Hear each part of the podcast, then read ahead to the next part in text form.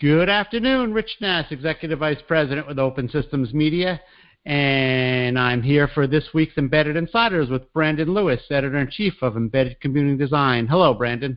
Hi, Rich. How are you today? I am doing okay. Uh, it's pretty warm here. I went for a walk, and now I'm sweating. So, um, anyway. Well, uh, no sympathy. Yeah, that's true. That's true. I, I, I, as I was saying that, I realized it's probably like 130 degrees where you are, right? Yes, four hundred dollar uh, power bill for AC. okay. Uh, so this week, uh, as we do in Embedded Insiders, we look at what was what happened this week. Um, the big news, at least on the consumer front, was that Apple announced some new iPhones and a new. Uh, I always say iWatch. It's an Apple Watch, right? Is that the proper name? It's an Apple Watch, and I wouldn't be surprised if they also introduced some new interface that makes everybody have to go out and get a bunch of dongles or the new iPhone or something.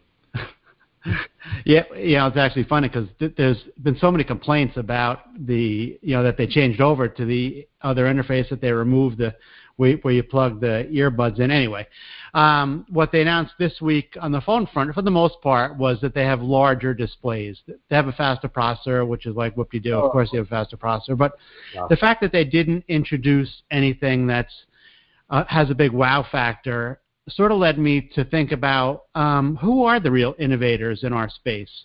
So I thought that would be a, a good topic for us to discuss this week. Um, if if we're saying that Apple is, is not an innovator anymore, um, who would you say is a real innovator in our space? So uh, I'll throw it out to you first. Give me somebody who's a real innovator and tell me why. Wow, that's a real tough question because obviously we are in the technology space, so everybody's trying to innovate in one way or the other. Um, but for right now, I think that I would go with uh, a, a, probably a lot of the um, of the silicon, I, semi, silicon and semiconductor IP companies that are building the next generation of processor that's going to be used for, for neural networking and uh, and AI and machine machine learning. A lot of these processors are, are supposedly going to be designed in the form of a neural network layered like a brain um, with synapses that uh, shoot around data in non-traditional ways if you're thinking about a processor from a CPU perspective. A couple of the guys doing things in that arena are uh, CEVA. CEVA's been doing a lot of stuff there. Um, another one is, uh, this is going to be strange to say, but Imagination Technologies is doing a lot of stuff there. Then you got your synopsises and cadences, and you know also Mentor, um, you know them applying uh, machine learning and, and, thinking about ways that that can be used down um, at the EDA level. Uh, that's also really cool. So I think that's where a lot of innovation, at least for embedded companies, is going to spawn from because you know a lot of the embedded companies are still uh, looking to build uh, smaller SoCs than your you know than your average bear. Well, I thank you for not picking the one that I was thinking in my head, and I, I thought you would actually. But uh, the guy who seems to be always ahead of the game is NVIDIA. Um, they seem like they're playing like in a in a different stratosphere as the rest as as the rest of the processor guys. Um, what they're doing with AI and machine learning and autonomous driving and all of that stuff, um, they uh, are doing some incredibly cool stuff.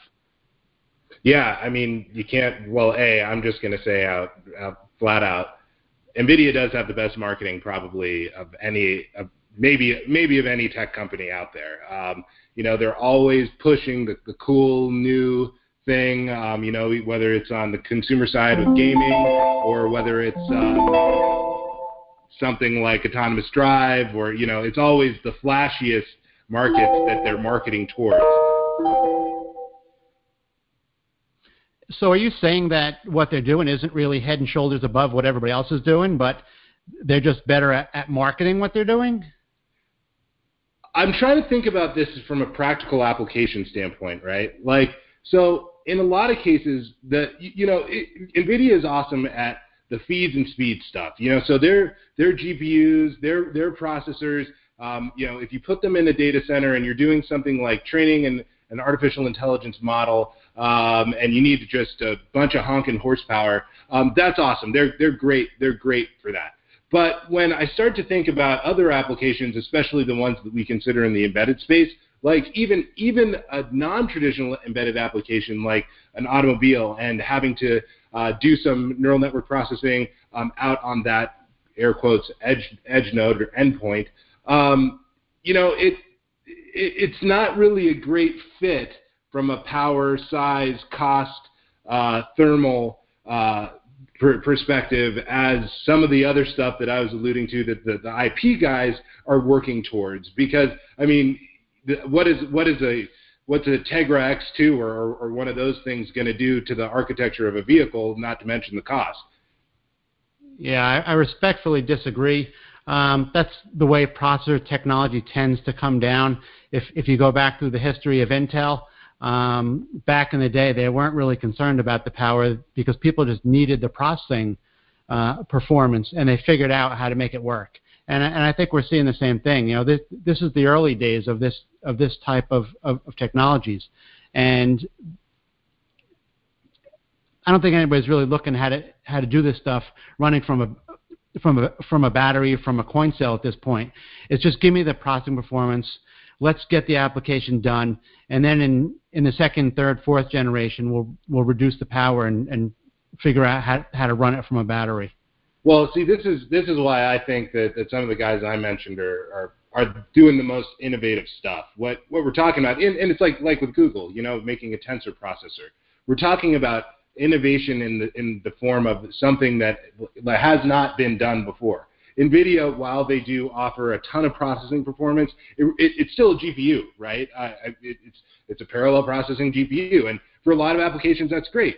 Um, but like I mentioned, there are the other the other practical reasons that that's a problem. But you know, there are a lot of different types of machine learning and artificial intelligence intelligence workloads, and they're not all best suited for a GPU. They're not all best suited for a DSP. Um, you know, that's why FPGAs are are gaining a lot of interest right now in in uh, in neural network processing. But I think the real innovation that we're going to see, and it's going to be you know a, a long ways out. You know, the innovation runway is is very long. Um, but are these new types of neural network accelerators, uh, these neural network processors that don't really have a, a name yet, uh, but you know those are the things that are going to be designed in a way that they do fit embedded applications and allow us to use this automated intelligence everywhere around us. Um, you know, on light street lamps and you know stop signs and you know in the mall and all that stuff without having to have a you know a plug-in to a massive uh, DC power, AC DC power, or DC power supply, um, just to you know be able to say that, that that's a cat or a dog. Okay. Uh, we should probably wrap up, but w- one last thing I'd like to say, and um, it's nice that I can get the last word in here. Uh, you're selling them short, and I'm going back to NVIDIA, and I apologize if, if I sound like um, I'm a homer for NVIDIA, but um, a lot of it is in the software, and they are making up a lot of progress on doing the software. It isn't just a GPU. It's it's all the stuff that goes with it. It's it's the tools. It's the whole ecosystem. That and, is um, they lack there for sure. You know, when when you compare them to an Intel or or an ARM, but it's it's pretty darn good. Yeah, that's a really good point, actually, Rich. You know, a lot of the the, the TensorFlow stuff. I mean, you can you can say that that um, NVIDIA is probably responsible for a big part of making um, artificial intelligence relevant and providing the frameworks or the, some of the initial frameworks that got out there and got popular and got mainstream. So couldn't disagree there. Great. Well, I think that wraps up this week's Embedded Insiders. Uh, I think you're headed off to uh, over the pond next week, right? Yes, I am. So next week I will be in uh, in Germany, a little bit south of Munich. Um, we're going to be there for a presser. Uh, it's going to have a bunch of uh, bunch of companies with our friends from our friends over at Publitek. Um, hopefully, I'll find out some exciting new stuff. Some of it may be announced at shows later this year. We'll find out. Um, and then after that, I'm off to uh, Scotland and uh, maybe up to St. Andrews. We'll see.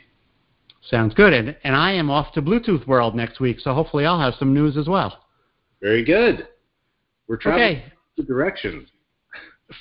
For Brandon Lewis and Rich Nass, the Embedded Insiders, I hope you have a great I hope you have a great trip, Brandon. Thanks. You too, Rich.